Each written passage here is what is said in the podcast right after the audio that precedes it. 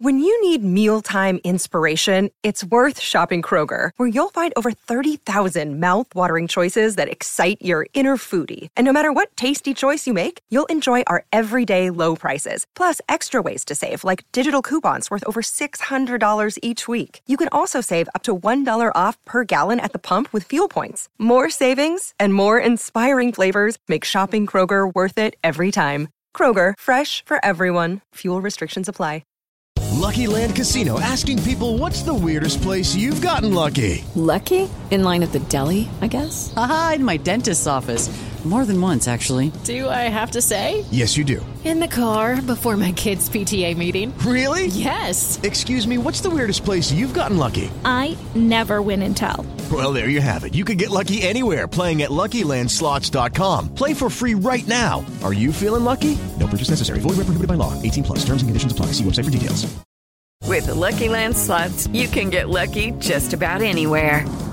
This is your captain speaking. Uh, we've got clear runway and the weather's fine, but we're just going to circle up here a while and uh, get lucky. No, no, nothing like that. It's just these cash prizes add up quick. So I suggest you sit back, keep your tray table upright, and start getting lucky.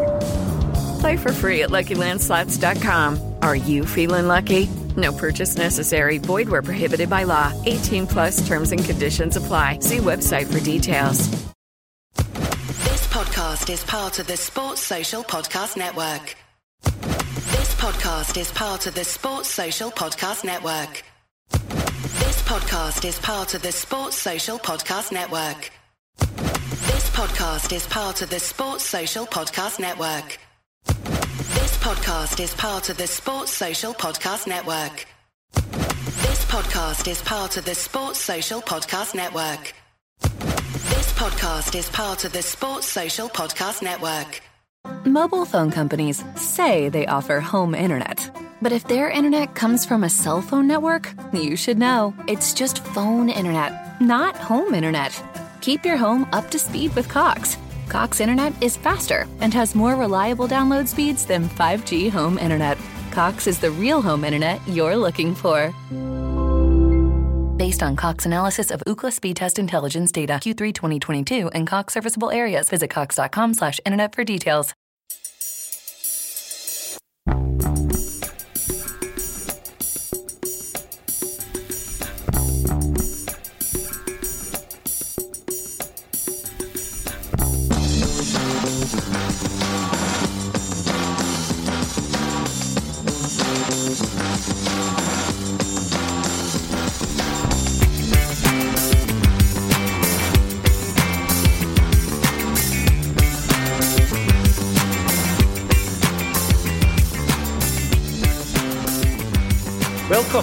Celtic State of Mind. I'm Paul John Dykes, and this afternoon I'm joined by James McKenzie and Liam Carrigan for the ACSOM Bulletin. Welcome to the show, guys. How you keeping? Doing good. Good, a wee bit green round the gills, you could say, but uh, Well, well, Liam, um, you did get some amount of stick for your choice of attire on Sunday's match day shows. Um, it filtered its way into the Facebook group. I don't know if you're aware of that.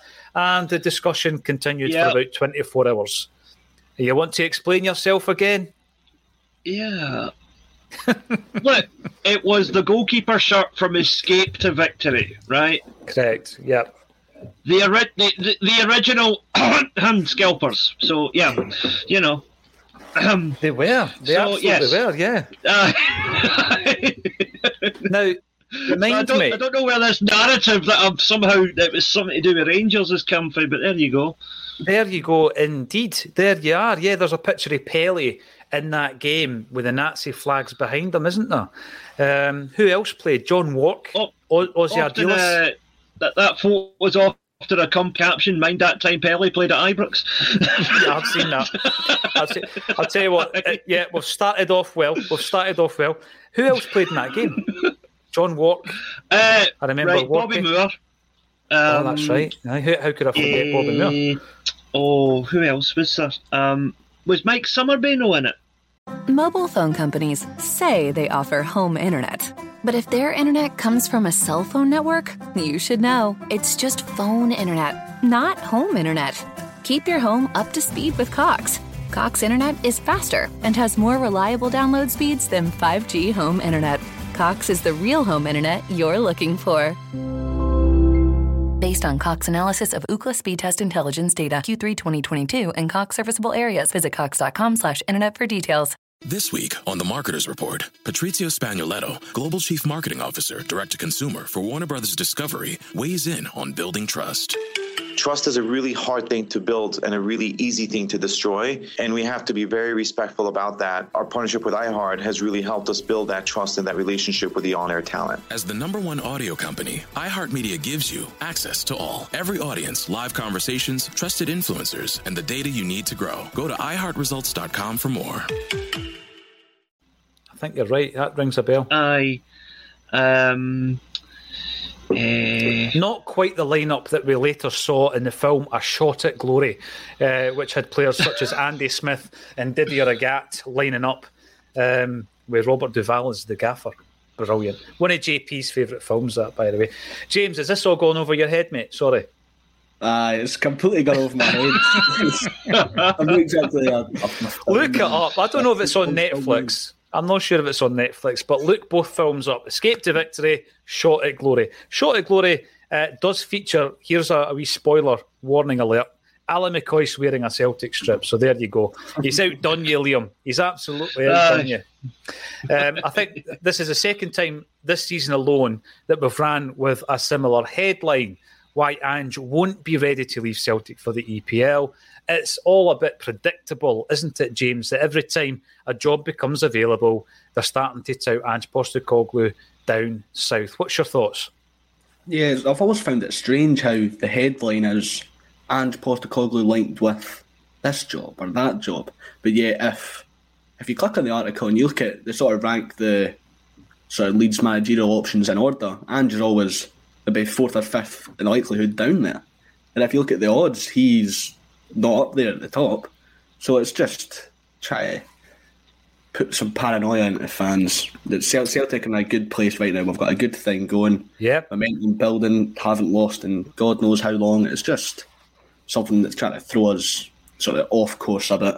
And I can't see Ange leaving for Leeds or sort of a job in that similar mould down at the bottom of the Premier League.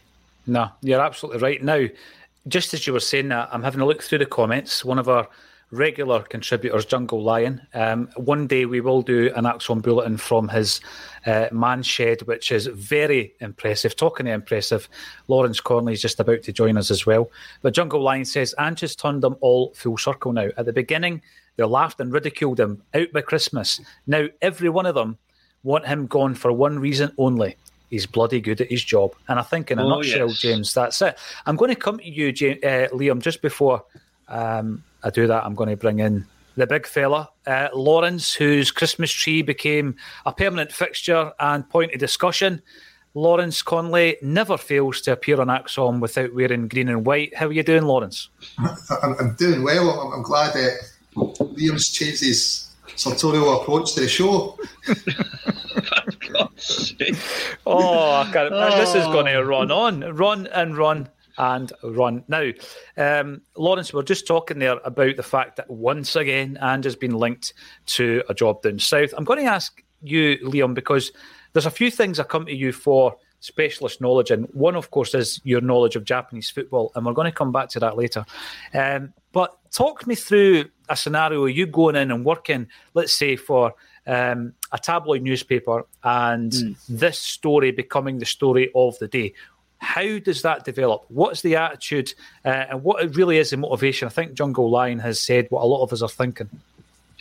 Um, well, there is clearly a an active agenda to try and destabilise Celtic every opportunity, um, especially from the Sun and the Daily Record. Um, I'll name names because that, that's the papers that everybody knows we're talking about. Um, and uh, the uh, besides, I don't think libel laws extend to Japan, so I'm good. You're uh, the, um, the, uh, the, the the thing is that the, the these papers need viewership, and the stupid thing is, on one hand, yes, that panders because it tells Rangers fans and fans of teams that don't like Celtic what they want to hear. In that, oh, their manager could be the off. Uh, but on the other hand, there are um, a significant number of Celtic fans who still buy these rags to kind of rage read them, I would say. Um, just to read them and have something to get angry about over their morning coffee, which I really just don't. I don't I've never understood that philosophy. Um, the idea of getting angry over pointless things like that. Mm-hmm. But that that sells newspapers, and even though it's an ever declining number of newspapers that they're selling, um, as fan media such as us emerge to take that take the place of the traditional um, sports journalists. I really do think that uh, they're, they're, they're, going to keep flogging that dead horse until it's ran right into the ground. Um, also, from, a, from an English point of view, it's interesting how uh, we're a pub league until one of their teams needs a manager, aren't we? I know that's, that's spot on. Uh, I, I, think it's interesting what you say there about newspapers. Uh, I don't know when the last time was that I bought a newspaper. I might have bought the local uh, Dunfermline Press at some point for some reason, like a nephew's appeared in it or something. But in terms of newspapers, they're long gone. In my mind, they're now obviously trying to catch up on the, the digital age um, of fan media, alternative media, blogging, all that kind of thing.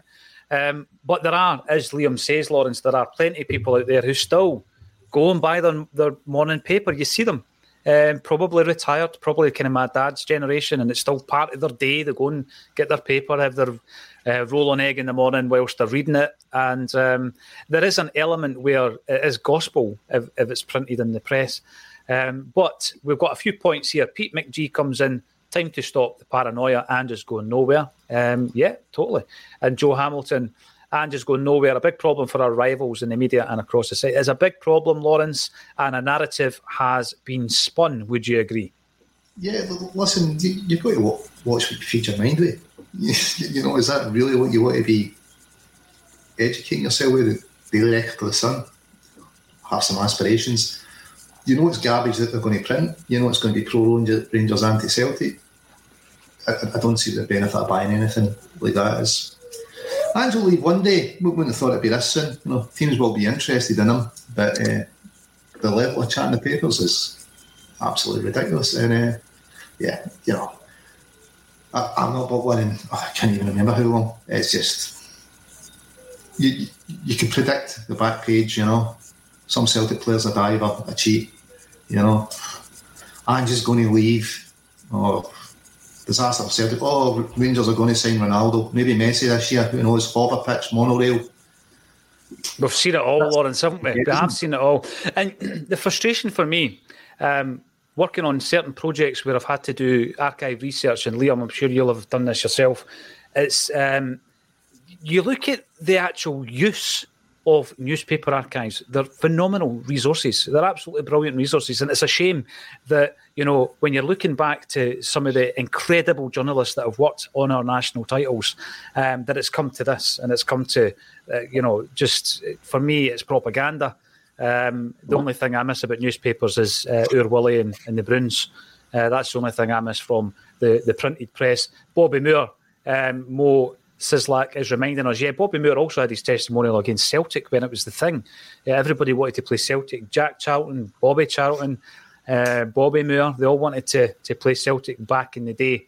Um, and let's have a wee look, though, that if that's the way there's a, a press narrative around Ange Postecoglou, um, I think you can link that in also to um, the, the story that, that has broken over the last 24 hours or so in relation to Manchester City and their use of um, or their abuse of the financials uh, down south, and the way that that's been reported versus the way it was reported in Scottish football uh, in relation to uh, points deduction, stripping titles, and all that kind of stuff. I find that extremely interesting, Liam.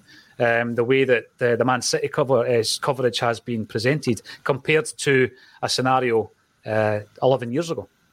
Well, there's a couple of facets to this Man, Man City thing. The first thing I'm going to say, which I'm sure everybody will agree with here, is that, yeah, um, any Rangers fans who are saying, you know, turf them out the league, whatever, it's like, guys, look in the mirror. You know, they're, they're um, Man City's crimes are pretty much the same as Rangers did. The difference is that Man City only did it for about 10 years, whereas Rangers have done it upwards of 15 years before they finally went bankrupt. Um, and that's you know that's a matter of documented record. Um, that that you know that that can be proven. And this, I don't see the the English FA going in for a mysterious five way agreement to try and bury all this in six months' time. You know, um, but one thing I will say, which might not be universally popular, but it is something I've observed, is that again, particularly with the tabloids, because um, I do have to read them in the con- in the context of research for see what people are saying about Celtic and whatever. Um, I think there's a certain degree of Islamophobia in this because they cannot wait to get ripped into the Arab owners of Man City. Uh, yet they don't seem to go after Chelsea with anything like the same vigour when Chelsea have been throwing around even more money than Man City have, despite the fact they obviously cannot afford it, and they still owe their former owner upwards of two hundred million. Mm. Um, so I think there's there's competing narratives here. Yes, it is complete um, stonewalling ignorance from the, the Scottish media that they're not even contrasting it to the Rangers situation, or even highlighting the fact that Rangers did something similar and got away with it. Um, but there's also the fact that I do think there's a hell of a lot of people in, in the British press, not just the Scottish press, who could not wait to get ripped into one of these Arab-owned teams for their own nefarious reasons. It's an interesting point, that uh, Liam, and certainly when you talk about Chelsea and, and, the level of investment they've been making again, and when it comes to uh, the narrative. James, it's something that you're going to have to get used to in your walk of life, you know, false narratives, etc. But I, I do think that all this time later, it's still just lazy when someone like Richard Keys talks about Rangers being relegated. I mean, as Liam says, everything's a matter yeah, of fact. I'm not going to get too. Exactly, exactly, and this is a matter of fact, Lawrence. It's not as though we we are paranoid and we're coming up with this this false narrative. They were not relegated. And it's frustrating that when someone has a platform, they, they don't use it properly, James. But uh, in terms of Man City and, and what might happen to them, yeah, English football fan yourself, I think you keep an eye on English football. What do you think the ramifications are going to be? I'm not too sure. It could range sort of really wide because I remember UEFA were investigating Man City a few years ago. That Man City were going to be banned from the Champions League for two seasons, and they rocked up to Paris with a team of lawyers like you've never seen before and completely wiped the floor with UEFA. Well, a sort of similar situation happened here. I think UEFA are probably more likely to let Man City away with it than the Premier League would. I could see the Premier League coming down a bit harder on Manchester City, but I've just got a feeling that it's going to the punishments aren't going to be as strict as many people think. I'm no financial expert, but the fact that I've seen Man City get away with it before with a bit more of a corrupt organisation in the Premier League. We'll just need to see how it ends up. I think it was 100 breaches since 2009. Mm. So that's a lot of breaches and a lot of trophies won in that time as well with yeah. these big money signings.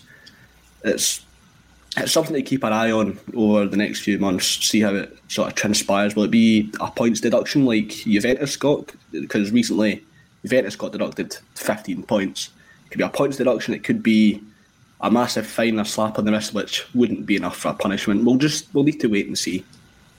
It'll be interesting though, Lawrence, if it's a stripping of the title scenario and Brendan Rodgers is finally given that title that he would have won for Liverpool because he will want presented with the trophy, I think, won't he?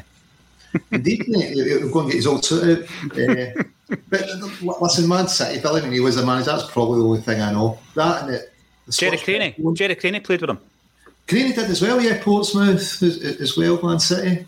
But listen, it's, the Scottish press won't be able to content, comment on it, the sports guys, because you know it's financial stuff. I seem to believe that's the get out stuff from a few years back. Can't comment, it's all financial, we don't understand it. Everybody knows the truth. Everybody knows the truth. The thing is, I, I, still refer to and enjoy the award-winning Rangers tax case uh, blog and uh, Twitter page. I think that you know they just state facts. It's just you know here's the facts. You can't argue with them. Um, we will, of course, talk about the football. I'm going to come to you, Liam, because um, some comments coming in. Ossie, Ossie Ardiles, Speech Boys. Yes, see, this is. Escape to Victory. Uh, Lawrence will remember it. John Wark, his brother played for Motherwell, didn't he? John Wark Um, I can't remember Jesper Olsen, but Kevin Ferrier reckons Jesper Olsen um, when he went to. Uh, when he played for Ajax, rather, uh, Lawrence Danny McGrain reckons it was one of his toughest opponents, doesn't he? In one of the games, not so much the second game, but uh, yeah, that, Danny reckons uh, Jesper got his move because he, he, he him uh, relentlessly in the first game and uh, he used some tips from Tommy Gemmell in the second game to keep him at bay. Mm-hmm. Yeah, tips you wouldn't associate with Danny normally, but it did involve Jesper Olsen's ankle. Now, Liam, you're getting stick for wearing that top. Can you believe it? Someone's saying it's too loud. For God's sake. Honestly. I, I, I, mean, there was people on Facebook saying we need to have a dress code at ACSOM. Come off it. Um, Yosuke wait, wait, it, I mean, it, it's, it's a Mortal Kombat hoodie. What if we get angry Street Fighter and Tekken fans in the comments now? What the... exactly. exactly, Liam. You, you know, it's, it's, green. It's got green in it. It's green. Simple. Simple as that. Oh, um, the door. Um, you and I, you and I, Liam, have yeah. spoken quite a bit about Ideguchi because we had hopes for Ideguchi, didn't we? Mm. You know the player that he was. I remember when he was signed, it, it was called at the time quite low risk, but confirmation from the club today that he is indeed coming back to Japan. It's a one-year loan deal. Talk us through the type of team he's signing for and how you see that move happening for uh, Ideguchi. Right, Avispa Fukuoka are a mid-table team um, with aspirations to do better. So the pressure will be off him in the sense that he's not going to be one of those guys that's going to have the cameras in his face every week. Like, mm-hmm. you know, as I said the other day, the quite high-profile signing of Shinji Kagawa for Cerezo Osaka, um, and you know any of the other players that are kind of looking at breaking into the Japan national team this year. You know, Ideguchi has, I think that ship has sailed for him, unfortunately. Um, so he's just going to go there, focus on his football. He will play for them almost every week because, like I say, they're a mid-table team. They're not a particularly exciting team, but it's a team that Gucci can walk into and probably do a good job for. And I really hope he does. Um, and you know, it is only a loan, so there is still the prospect that if he goes there and really lights it up, who knows? There might be a way back in a year's time. Well, we've spoken about that. We have because you know there's no doubt in the quality and of all the Japanese players that uh, Ange would have known about. You know, he did pick him. Um, he was always going to be in the shadow when you look at the way the other three players that January performed. Um, but he's been on, you know, he's been unlucky. He's been unlucky with injuries. Um, but I think when you're looking at us kind of stripping away um, some of the, the players who are not contributing, uh, that can only be a good thing. Get the games in in the legs. Um, some interesting comments over the, the last few days, Liam, about Japanese football, the quality uh, Japanese football against the quality of Scottish football. And I guess the best person to ask is yourself. You've, you've been brought up on a diet of Scottish football. You now are a resident expert, if you like, um, not only for ourselves but for Celtic Down Under um, which is your full time home. And I think it would be only right for you to give us your take on that that kind of view that uh, you know Japanese football could be deemed even better than Scottish football. Is that something you would subscribe to?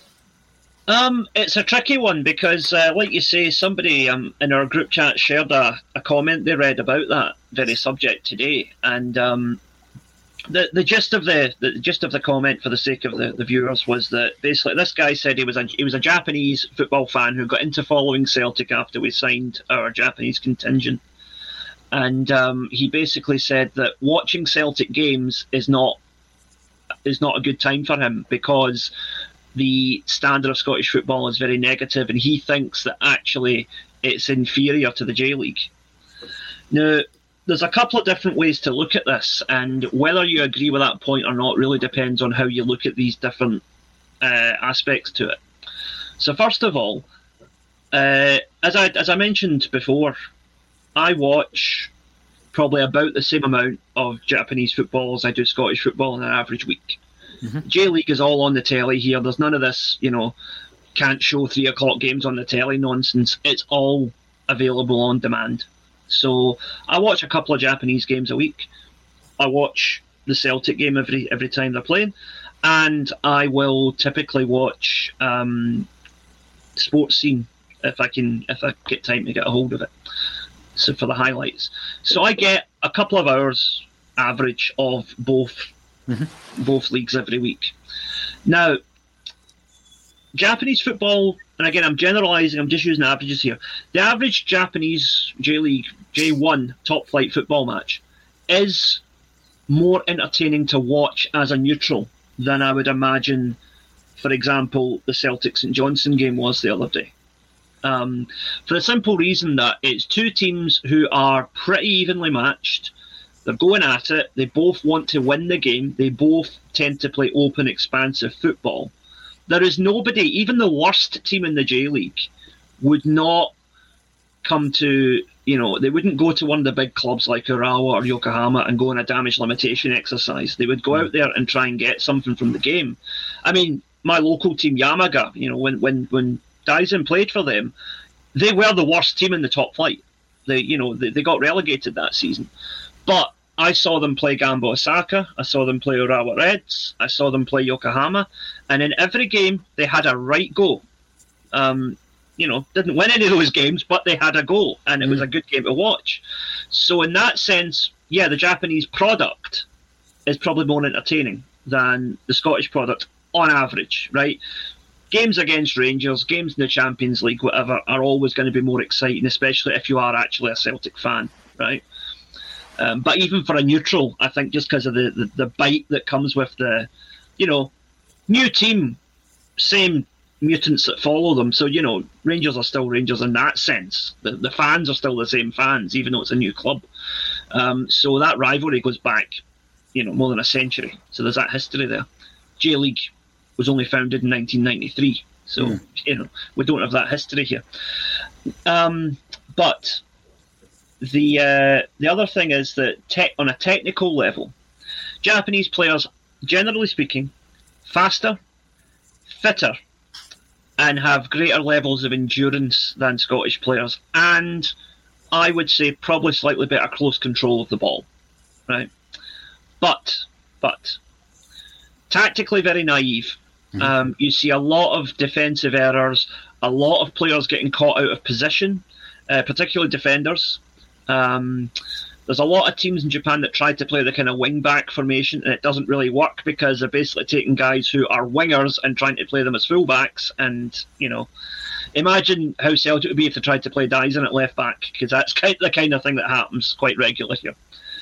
Um, and then goalkeeping, right? Japanese goalkeepers generally are just atrocious. Like really, the standard of goalkeeping, and maybe I'm a bit too sensitive because you know I used to be a goalkeeper myself. Um, had a trial at Queens Park once, you know, but um, that's my claim. They're they're a up and coming side now, Liam. Uh, but um, I the uh, that was that was that was when I was sixteen and probably about sixteen stone ago as well. But anywho, um, they uh, you know the, the goalkeeping standards here are really really poor compared to Scotland. So there's that. So I think overall, if you've just got a J League game on the telly or you've got Hearts against St Mirren on the telly, the J League game's probably going to be more watchable. Mm-hmm. So from that point of view, I agree with what this guy was saying.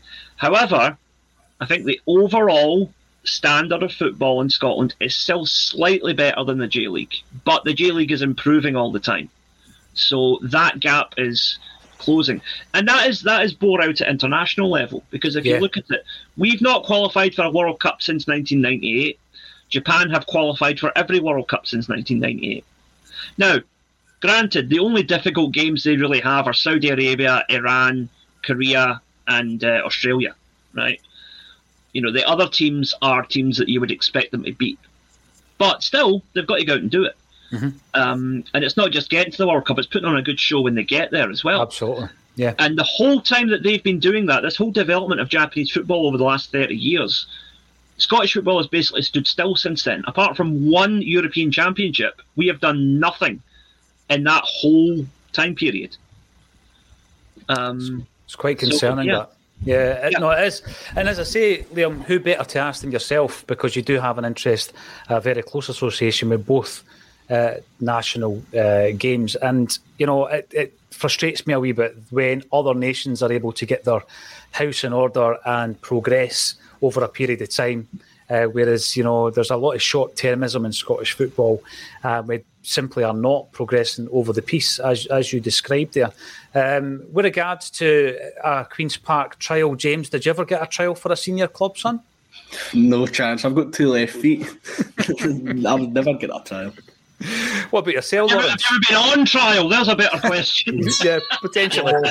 Uh, no, no trials for me, but you know, you know, just what Liam's saying there. You know, if you're a neutral watching a Japanese game at the weekend or the Celtic St Johnstone game, a Japanese game is going to be more interesting.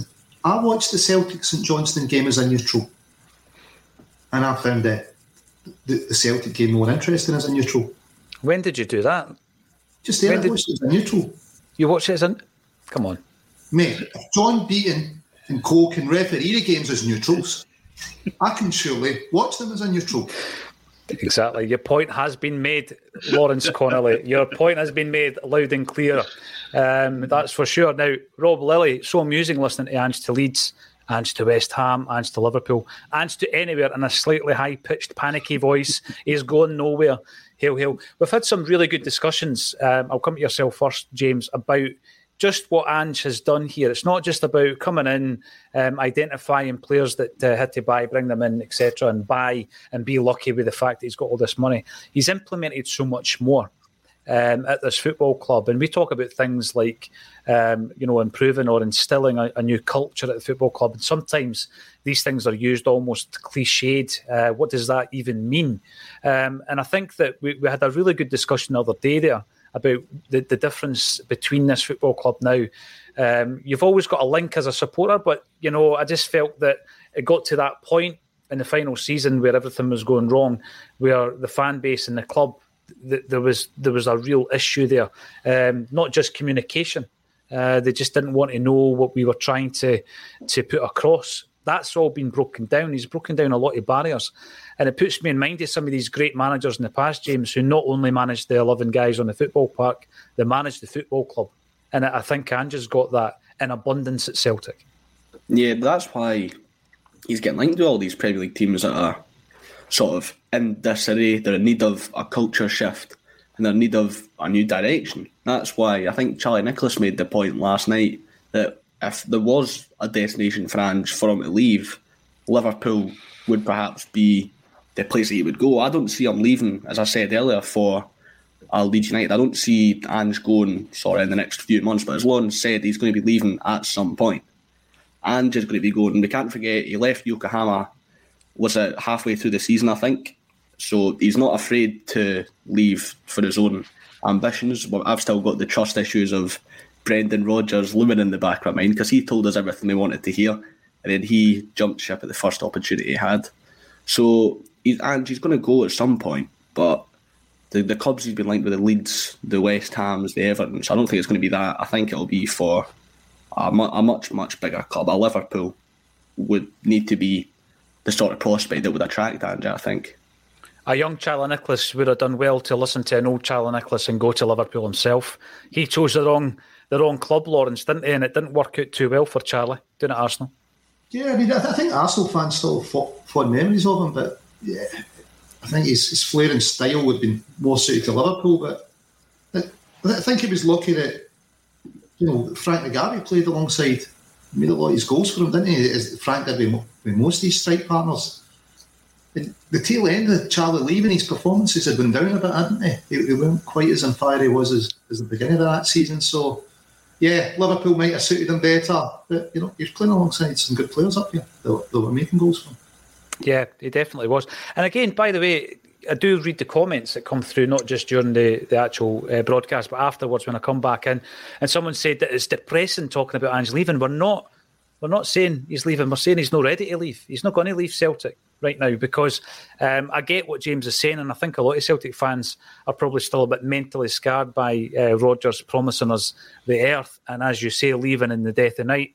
Ange is a different character, Lawrence. He's proven that, and it's not just um, you know giving us the bluster. I mean, what he tells you is from a place um, of his own origin. You know, it's not as though he's just making it up because he knows that he can, uh, you know, play to the um, play to the audience. He knows exactly what this club is all about because he, he had a similar backstory himself. I think Ange's got a, a way of living his life, and he it kind of matches well with Celtic and what he expects of Celtic players. And I would say, yeah, it's too early for him to leave. You know, he will leave at some point, but I think he's got a lot to achieve here, and he knows that. I don't think he'll leave until he, he'll think he's went as far as he can with Celtic. He's achieved something great with them. And just now, I don't think he thinks he's achieved something great. Although, you know, what a massive turnaround it's been. I think he knows he's got he's got a long way to go. Yeah, I would agree with that, Liam. Um, I think that there is a, a strategy in place. He's got ambitions with Celtic, and those ambitions involve European football. Um, so far, you know, the, the first season, I've said this before, was almost a free hit. Yeah, players are going to get experience playing in the Europa League, but the way that he was trying to galvanise that side uh, with one arm tied behind his back, you know, it was incredible that we won a double. Never mind, didn't make an impact in Europe. And then this season, um, the way that Ange's explained how you know the experience that his players are going to get from those games this time round will you know remove a lot of the naivety of the next campaign in the Champions League. And just looking towards that. He's still building towards making an impact uh, at that level. And I, I, agree with Lawrence. Until that day happens, um, I don't think Ange's going to consider anything that's on the table, Liam. No, see, the big difference um, with the Brendan Rodgers comparison is he jumped ship to Leicester, right? With the greatest respect to them, a much smaller club than Celtic. Much smaller in scope, much smaller in ambition. Um, whereas, you know, Leeds are the, Leeds are the same, right? You're never going to play in the Champions League with Leeds. Those days are long gone, right? They, they, they were another Chelsea. They only artificially became a big club for a while because they were getting millions pumped into them. Um, the reality is that Leeds are, uh, you know, maybe a historically successful club, but not a big mm. club. Um, and uh, you know they will they will not appeal to to Ange at all because the difference between Ange and Brendan Rodgers is that Brendan Rodgers clearly showed, and you know people will have a go at me for saying this, but I'm going to say it. He clearly showed by moving to Leicester that mobile phone companies say they offer home internet, but if their internet comes from a cell phone network, you should know it's just phone internet, not home internet. Keep your home up to speed with Cox. Cox Internet is faster and has more reliable download speeds than 5G home internet. Cox is the real home internet you're looking for. Based on Cox analysis of Ookla speed test intelligence data Q3 2022 and Cox serviceable areas, visit cox.com/internet for details. It's the Marketer's Report this week, Patrizia Spagnoletto, Global Chief Marketing Officer, Direct to Consumer for Warner Brothers Discovery, weighs in on the difficult task of building and retaining consumer trust. Trust is a really hard thing to build and a really easy thing to destroy. And we have to be very respectful about that. Our partnership with iHeart has really helped us build that trust and that relationship with the on air talent the best thing for us to do is to build a relationship with our consumers. And if those consumers have a relationship with the DJs that are on air, then we want to build on that. House of the Dragon, which was one of our most successful, if not the most successful campaign we've ever done for a show, audio was a core part of that. As the number one audio company, iHeartMedia gives you access to all. Every audience, live conversations, trusted influencers, and the insights and data you need to grow. Not just a media company, iHeartMedia is your access company. Go to iHeartResults.com for more. He was money motivated, right? Because there was no other reason to go there, right? Can't win anything. Um, is not going to get to play in Europe. Is not going to attract, you know, top class European players because apart from money, what can Leicester offer? Um, fan base that is, you know, passionate but limited. Mm-hmm. Uh, whereas Celtic, the the sky is the limit, really, if you can somehow get it together and do something in Europe. And I get the feeling that Ange is more motivated at the prospect of, all right, I'm the I'm the he's he's already the first Australian manager that's come to come to Europe and done something major with a big club by winning the title next stop is to do something in Europe. Mm-hmm. And if you look at past successes, the truly great managers, you know, guys like Jose Mourinho, etc., he won his first European titles with Porto. historically not a particularly powerful or a particularly big name in European football, right? I think they'd won one European trophy before he went there, and then they won two while he was there. Mm-hmm. Um, so the truly successful, the truly great managers do these things with limited resources, limited budgets, and limited uh, scope. Right, Jock Stein winning the European Cup with Celtic. Now, realistically, outside of the Celtic fan base, could anybody in Europe have seen that coming? You know that that was not Scotland was not considered in any way a European footballing power at that time, and yet Celtic waltzed in and did it, and did it with style.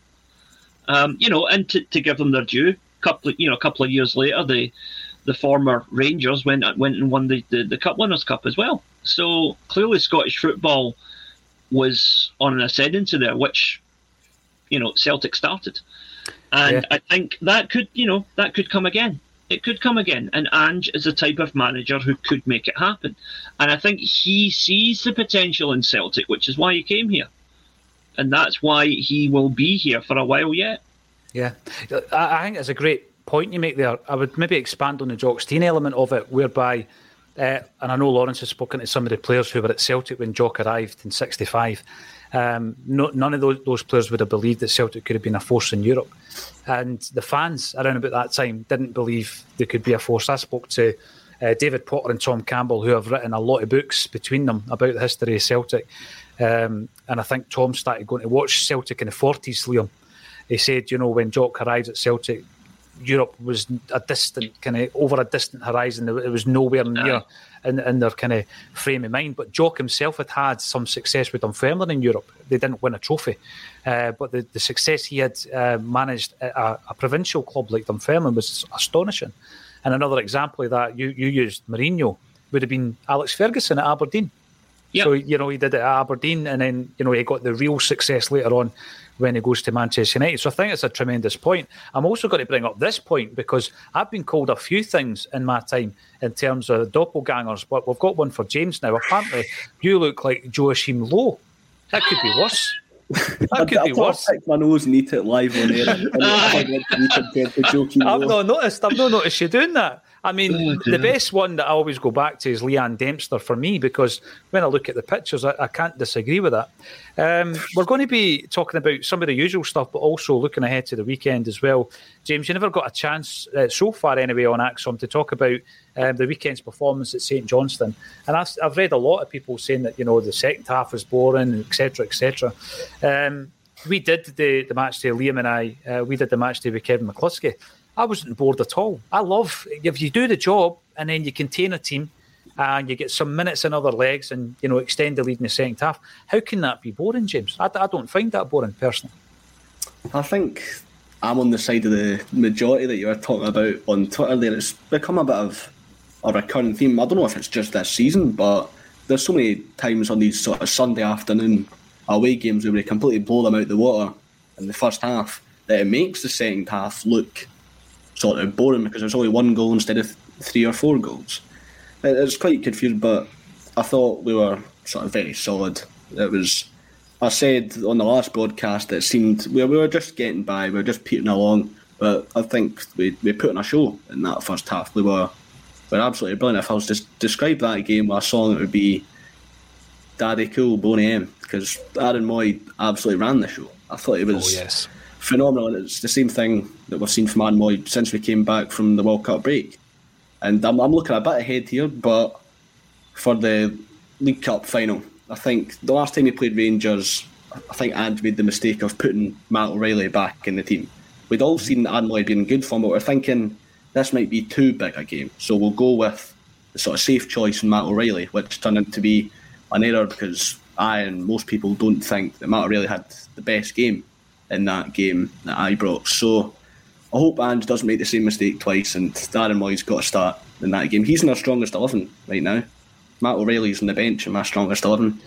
And hopefully Ange is in the same boat as me, sees that and plays Aaron Mooy in that game. It's a good point, James, because, um, you know, there, there was a probably a point, Lawrence, where Matt O'Reilly uh, was getting a lot of good good kind of plaudits. Um, he was able to change position and do so effectively when Callum McGregor was injured. But I, I, tend to agree with James on that. I think that was an error. You know, we're allowed to say that uh, after the event. Of course, it's easy to say it with hindsight. I think it was an error. But Mooy had approached that game, the Rangers game.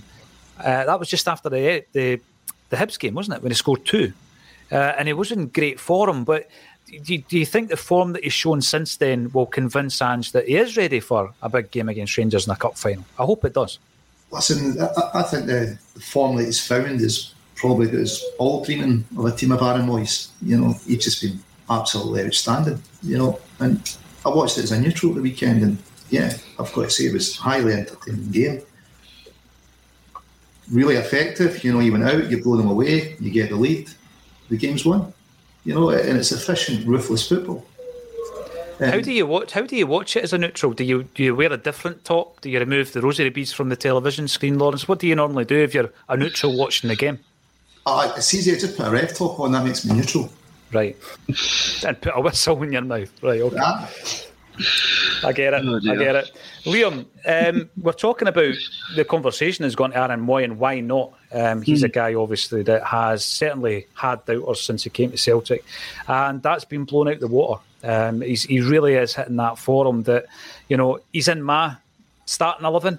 Um, I know there's a discussion point that Ange doesn't have a starting 11. I think there is a core group.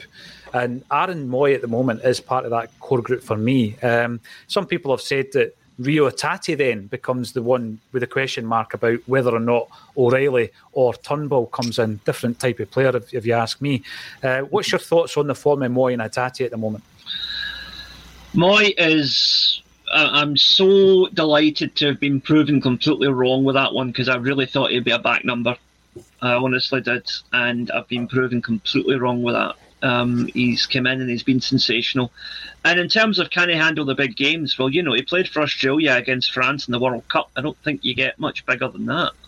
Um, so, uh, you know, um, fun fact, you know, the two finalists, France and Argentina, mm-hmm. Australia were the only team that managed to play both of them in that tournament. So, yeah, you know, yeah. Um, and Aaron Mooy was good in both games. Um, so I really think that uh, he is sensational at the moment. But looking back to the game, the, the New Year game um, against them, uh, we uh, we also missed Greg Taylor for a large part of that game, and I think Greg Taylor is right behind Aaron Mooy. For me, the three big players for Celtic at the moment are Mooy, Maeda, and um, and Greg Taylor. I think if those three are on the park, we beat whoever is in front of us. Um, no question. Yeah, I think what I like about uh, Taylor is that um, I referenced an interview I listened to last week about being able to look to your left and your right in a dressing room or behind you and in front of you in a, in a tunnel, and just having that belief, James, that you know you're you're going in there with guys that you can really rely upon. And over time, I think Greg Taylor's coming into that category. Um, and with new arrivals coming to the club, and we're talking about a culture, a culture of winning, culture of success, um, and the attitude of uh, Callum McGregor in the dressing room, who obviously runs the dressing room. I think you also look at guys now, um, at, you know, like Greg Taylor, as having leadership qualities, people that you can rely upon week on, week out. I'm going to come to our neutral uh, Lawrence in the bottom left in a second. I know he's been a fan and a champion of Greg Taylor for some time. But a lot of the Celtic fans weren't big fans of Greg Taylor. But you know, um, over a period of time, he has become one of those guys you can really rely on week in, week out. Yeah, if we're just on the topic of being proven wrong about Celtic players, I remember, I think it was in this last summer, I was saying these Champions League games, these teams are going to target Greg Taylor, and these big games are going to target him. I thought he absolutely excelled in the Champions League this season. I'm absolutely delighted to have been proven wrong by that. I thought he was one of our stronger players over the course of that campaign. He's been our most consistent player, I'd say, this season. Maybe Tamar Kyogo would be my most consistent player. And we saw he was a big miss when we had Bernabei playing at left back. And even in the the 2 2, the derby, we brought on Juranovic, which we all agreed was a bit of a crazy decision in hindsight. But we missed Greg Taylor in that game. Yeah. We've gone from being worried about Greg Taylor, oh, I don't know about him starting this game, to we need him. He has to be there in our team for these big games. It shows the turnaround he's had. And when he came in, he spoke about how important it would be to have some form of continuity. And players like Cal McGregor, Greg Taylor, James Forrest have been vital to that because as much as the squad needed a revamp, you still needed to have people there that got Celtic got the cause. And mm. these players have, have proven that the sort of reliable players that have been here for so long are still proving their worth. Yeah, for sure. I mean, I'm going to come to you, Lawrence, because I know you stood up for Greg Taylor um, in the face of some derision, I guess, for some time. You were always a fan. Um, but how satisfying is it when you see a player that's been here for a few seasons now becoming one of the leaders within the group, whereby previously, I think a couple of years ago, you know, if he had left, there would have been a lot of people quite happy with that. Listen, it's great to see any player develop and excel at Celtic maybe the changing system suited him more than most. Yeah. You know, being an ex midfielder, he's, he's kind of inverted fullbacks, maybe placed his strengths more. When he was at Kilmarnock under Stevie Clarke, a manager that gave a lot of instruction, he'd done well. He's got another manager that gives a lot of instruction, he's doing well. Mm-hmm. You know, Lenny wasn't famous for giving a lot of instruction other than go out there at times. You know, you even saw Cal Mark after some games going, well, we didn't know what we might be doing out there. Yep. So yeah, it's brilliant to see Greg doing well. He's, he's got a manager that gives instruction. we know he, works well in that situation. Yeah. But I like he's got guys in front of him. You know, that's an important relationship. He's got Carl Starfelt, a self you know, defensive partner to his right. These things all help push him on and better as a player. You know, it's not Kristoffer Ajer or, or Shane Duffy his right anymore. You, you know what I mean? So th- there's a lot of things come into it. And I think more above anything else is Taylor's workness, work rate, you know, willingness to learn. That's really what, you know where it comes from because he never gives less than hundred percent. He's always you know bang at it, never hides in the park, and you know he's getting his rewards. It's great to see. Yeah, I think when you're Ange Postecoglou walking into that dressing room uh, when he's first taking the job, you're looking about looking for who, who are my leaders here, and obviously he identified the main one in Callum McGregor. Um, I think we then brought in a couple uh, and Joe Hart and probably James McCarthy. You're looking at the experience of James Forrest. But then there's a couple of players that have come to fruition who you probably didn't consider as leaders. And even Tony Ralston um, and Greg Taylor now, I think, you know, any new guys coming in, they're the ones who are going to be showing them what Celtic are all about and on a day to day basis how you conduct yourself as a player, both on and off the park. And I think it's tremendous. I'm really loving the fact that, that um, he's proven a lot of people wrong James included. Obviously, Amy Canavan was always a big fan, James, and she never ever reminds of of the, the fact that she and uh, Lawrence set up the Greg Taylor fan club. Um, what's what's the latest with the Giakoumakis drama, James? Has there been any um, exit by Giakoumakis? I was looking this morning, nothing so far.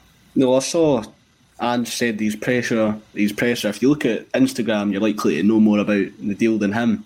And I quite glanced at Instagram last night. I saw he'd posted an edit of himself with black a black and white filter on it with some sad music over it. So I think that tells us everything that he's posted his melodramatic good, goodbye video on his Instagram story. He also posted a flight as well. He was on a plane. So mm. It, we said on the deadline day broadcast last week that the MLS dead transfer deadline it goes far longer than January thirty first. So there's plenty of time for that to get wrapped up, and doesn't consider myself to play anymore. The, the fact they made that sort of sly dig about the Instagram, you'll know before him, makes me think that he's left on maybe lesser good terms than Juranovic left. Yeah. Maybe and has something to say about that. There was a bit more behind the scenes than we know about, but he was just a player that was unhappy not being played.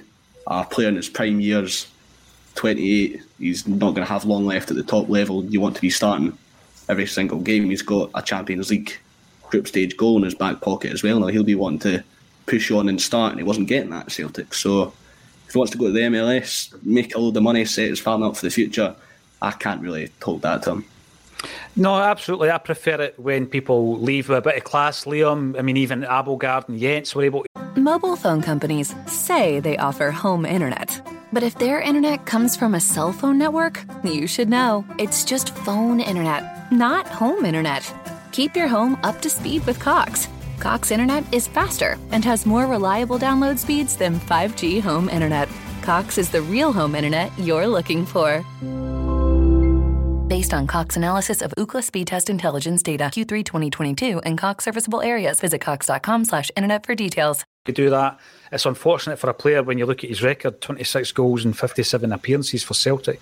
Uh, very good record to walk away with. But it's interesting the point that James makes here about and just checked out on Giakoumakis, isn't he? He's. I mean, we've spoken about a ruthlessness, and Ange shows it from time to time. I think he's shown it here. You're done. You're finished.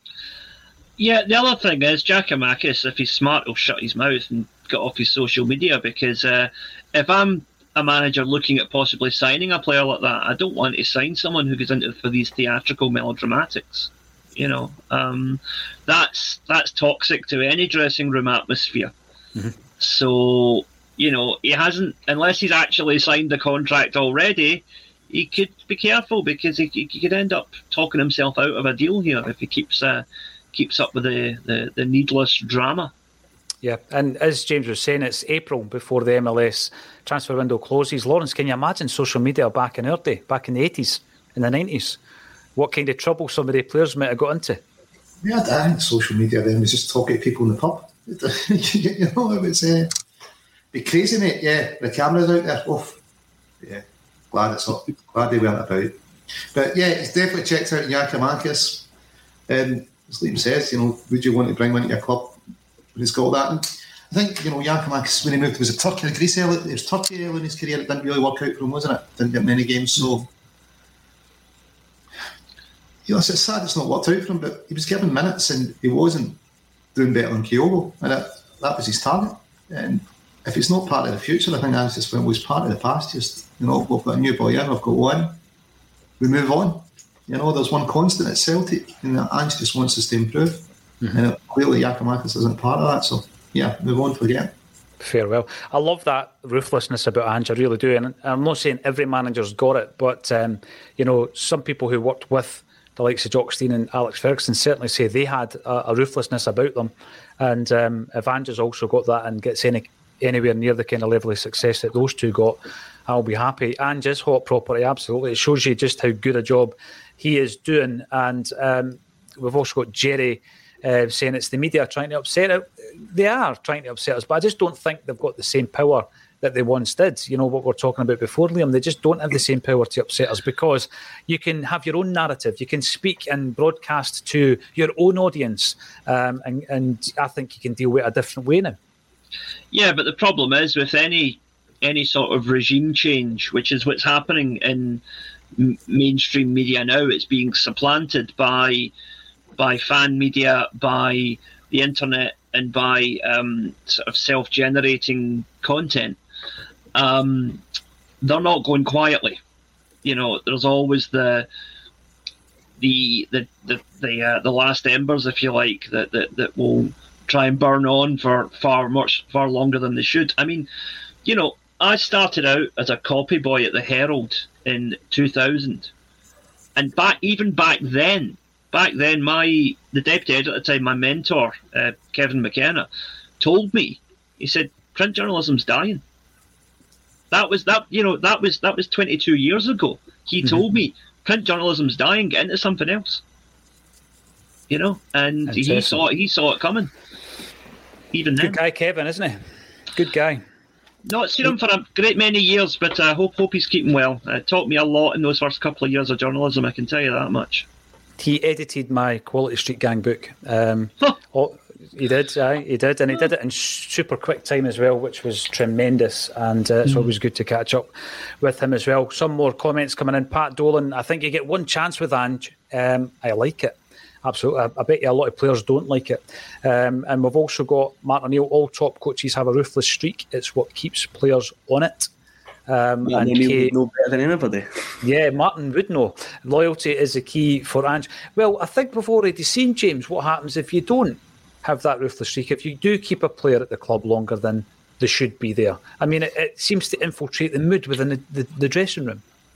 Yes, we saw far too many examples of that under the previous regime beforehand, the darker times. But everything's sunshine and rainbows now with Ange Postecoglou's Celtic. There's if the most we've got to worry about with this Celtic team is the media trying to stir up some speculation about our manager, it shows how good a situation Celtic are in. There's no there's no problems here. And the problem that we had, maybe an unhappy striker, it was replaced and dealt with in a matter of weeks. Mm-hmm. We are in such a good position here. And I just want to make a wee point when we're speaking about the Premier League and managers. I think we've been underrating the allure that the Premier League has in modern football. If a manager like Unai Emery is the example I'm going to use, three or four time Europa League winner, if he's going to go to an Aston Villa team at the bottom of the table, if Everton, uh, this was a few years back, but if Everton can appoint three time Champions League winning Carlo Ancelotti, managers are attracted to the Premier League, the money, and it's the top league in football at the moment. So, as much as we don't want to think about Ange going to a team like a Leeds or a West Ham, it, it could be a real possibility. We thought Brendan was a man for years to come, and he went to Leicester. These teams, they might not seem as glamorous, they don't have the fans or the culture that Celtic has, but money talks. The Premier League is basically the Super League of football at the moment. So we can't underrate the allure that the Premier League has to modern managers. James, I think it's an excellent point to counterbalance what we're, we're trying to say. Uh, Lawrence, I'll come to you in that one then. There is there is an allure, there is an attraction to the uh, the riches of the, the EPL. It's a very sexy box office division, and some of the examples uh, James has given there will have some people quaking in their boots about Ange. Um, I think the big thing about the example we've had with Brendan Rodgers going to, going to Leicester is that the relationship was fractured at that stage between Rodgers and Celtic. And, you know, at this moment in time, Ange seems happy, Lawrence. Um, he and Michael Nicholson are clearly singing from the same hymn sheet when it comes to recruitment and also the transition period of and the churn rate of players coming and going. You know, Juranovic being a prime example of that. Others will follow in the fullness of time, and trying to get our way of thinking into the same as that of the clubs, whereby we can't be too disappointed when it happens. And Ange's told us to prepare ourselves uh, to lose a few heroes along the way. Uh, but what do you make of what James is saying there? Uh, do you think it makes any difference in the case of Ange Postecoglou, Lawrence? So, so on the, point of the, the, the riches down there, I suppose, you know, some in they'll look for silver, some for gold, but I don't think that's what Ange's looking for. He's looking to achieve in football. So it's not necessarily the riches that's going to attract him. No Leeds are going to have more money than us to spend just now because of the TV money. That will attract Ange. It's about what he can achieve personally in football. That's what I think drives him, not the pursuit of riches. So Will it be the EPL that he thinks will be the epoch of his career? Maybe. You know, depends what he does with us in Europe. You know, he, he might achieve great things with us in Europe and think, you know, I'm just going to hang around a bit longer. But you know, he will leave at some point in the future. And would it be surprised if it was EPL? No. Would it be surprised if it was a Leeds or Leicester? Definitely. Interesting. I, I, want to know though about this other level. It's another level, Liam, that uh, Ange uh, wants to take Celtic to. Wants to take his own football managerial career to as well. And I think next season is going to be the, the, the prime time to do that because you know we're uh, fighting domestically on three fronts at the moment. We're in a final, top of the league, nine points, and obviously the Scottish Cup's got a wee bit to go. Uh, we will discuss the game at the weekend as well. If you win a treble, for example, and then you're going into a Champions League group again next season. What is that other level? What do you do next season that shows that you're making progression? Well, I mean, straight up prog- progression would be moving from fourth to third in a group.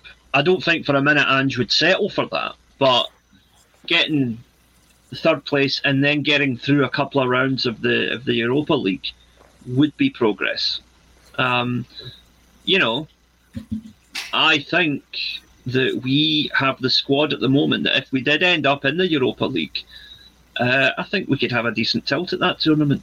I mean, a team far worse than the one we've got right now got to the final last year, so you never know, you know. Um, I honestly think we, we could have a serious go at winning that tournament if we ended up in it. The Champions League is is a completely different matter, but that's the the quandary. As as fans, what would you rather have? Would you rather have getting to the last sixteen of the Champions League and then getting a doing off of a Barcelona or a Real Madrid, um, or finishing third in the group and getting to maybe the semi-finals of the of the Europa League. You know, what what would be what would be a, a better barometer for progress? I think. You know, having more big European nights, be, seeing off some good European teams would be uh, a good milestone. Because Celtic are at our current level, we're a competitive Europa League team. We're not quite at the level to be a competitive Champions League team yet. I don't think and there's going to have to be a change in the financial landscape of, of British football realistically before mm-hmm. that's going to happen. The thing is, Liam, you asked the question on a personal level. I want to see Celtic in a European final, and I agree with you. The the likelihood, you know, in terms of where we are and the level that we're at, you're looking at that Europa League and you think it's doable. It's been proven to be doable out of our Scottish game.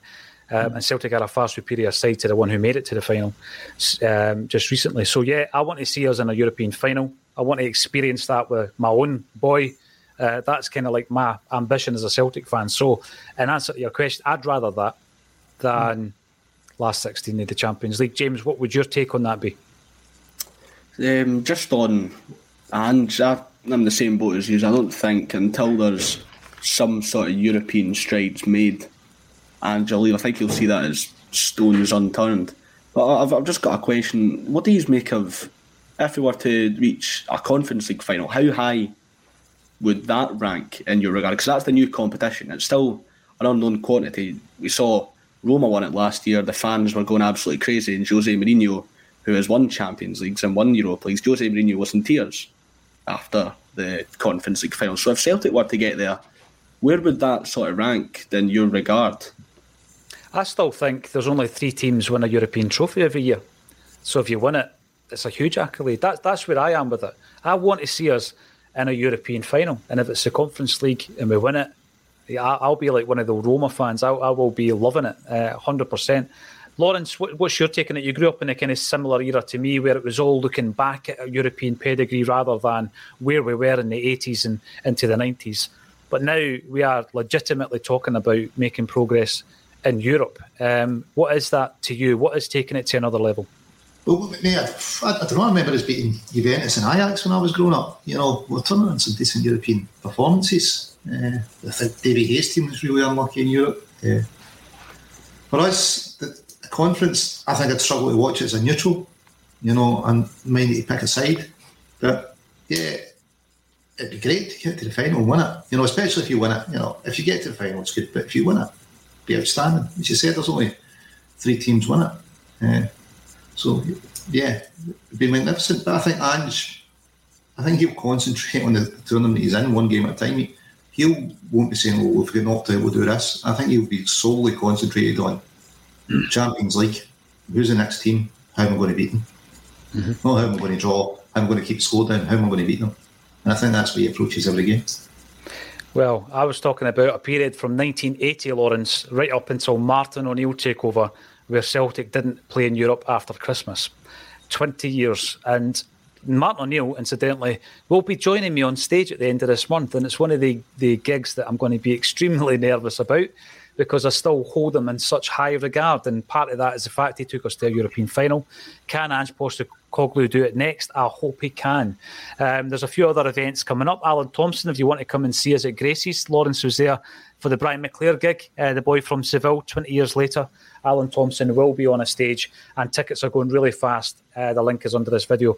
We're also uh, working alongside One Star, who have um, a, a big event coming up in May at the uh, Armadillo in Glasgow, and it's a tribute to Wim Jansen and the team that stopped the ten, or uh, some people like to say it's the team that won the one. Uh, the Smell the Glove team. Um, there's going to be some very special guests there.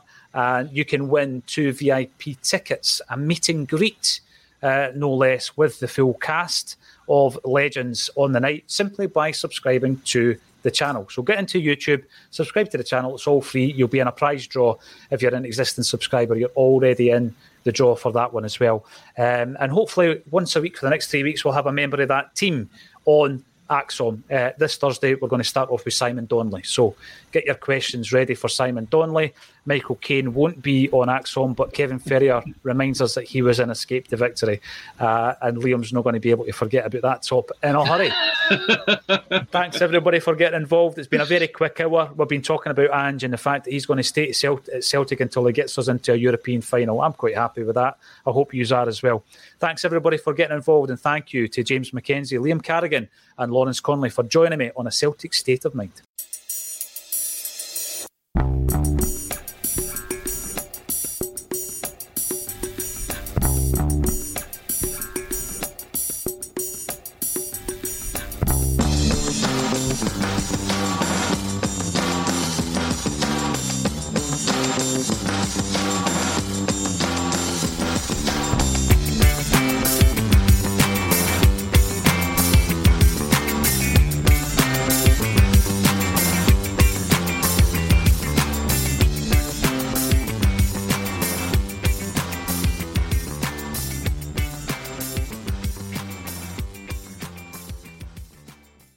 Mobile phone companies say they offer home internet. But if their internet comes from a cell phone network, you should know. It's just phone internet, not home internet. Keep your home up to speed with Cox. Cox internet is faster and has more reliable download speeds than 5G home internet. Cox is the real home internet you're looking for. Based on Cox analysis of Ookla speed test intelligence data Q3 2022 and Cox serviceable areas, visit cox.com/internet for details. This week on The Marketer's Report, Patrizio Spagnoletto, Global Chief Marketing Officer, Direct to Consumer for Warner Brothers Discovery, weighs in on building trust. Trust is a really hard thing to build and a really easy thing to destroy. And we have to be very respectful about that. Our partnership with iHeart has really helped us build that trust and that relationship with the on air talent. As the number one audio company, iHeartMedia gives you access to all. Every audience, live conversations, trusted influencers, and the data you need to grow. Go to iHeartResults.com for more. Sports Social Podcast Network. Sports Social Podcast Network. Sports Social Podcast Network. Sports Social Podcast Network. Sports Social Podcast Network. Sports Social Podcast Network. Sports Social Podcast Network. Sports Social Podcast Network. Step into the world of power, loyalty, and luck. I'm gonna make him an offer he can't refuse. With family, cannolis, and spins mean everything. Now, you wanna get mixed up in the family business. Introducing The Godfather at ChumbaCasino.com. Test your luck in the shadowy world of The Godfather slot. Someday, I will call upon you to do a service for me. Play The Godfather now at ChumbaCasino.com. Welcome to the family. No purchase necessary. VGW Group. Void where prohibited by law. 18 plus. Terms and conditions apply.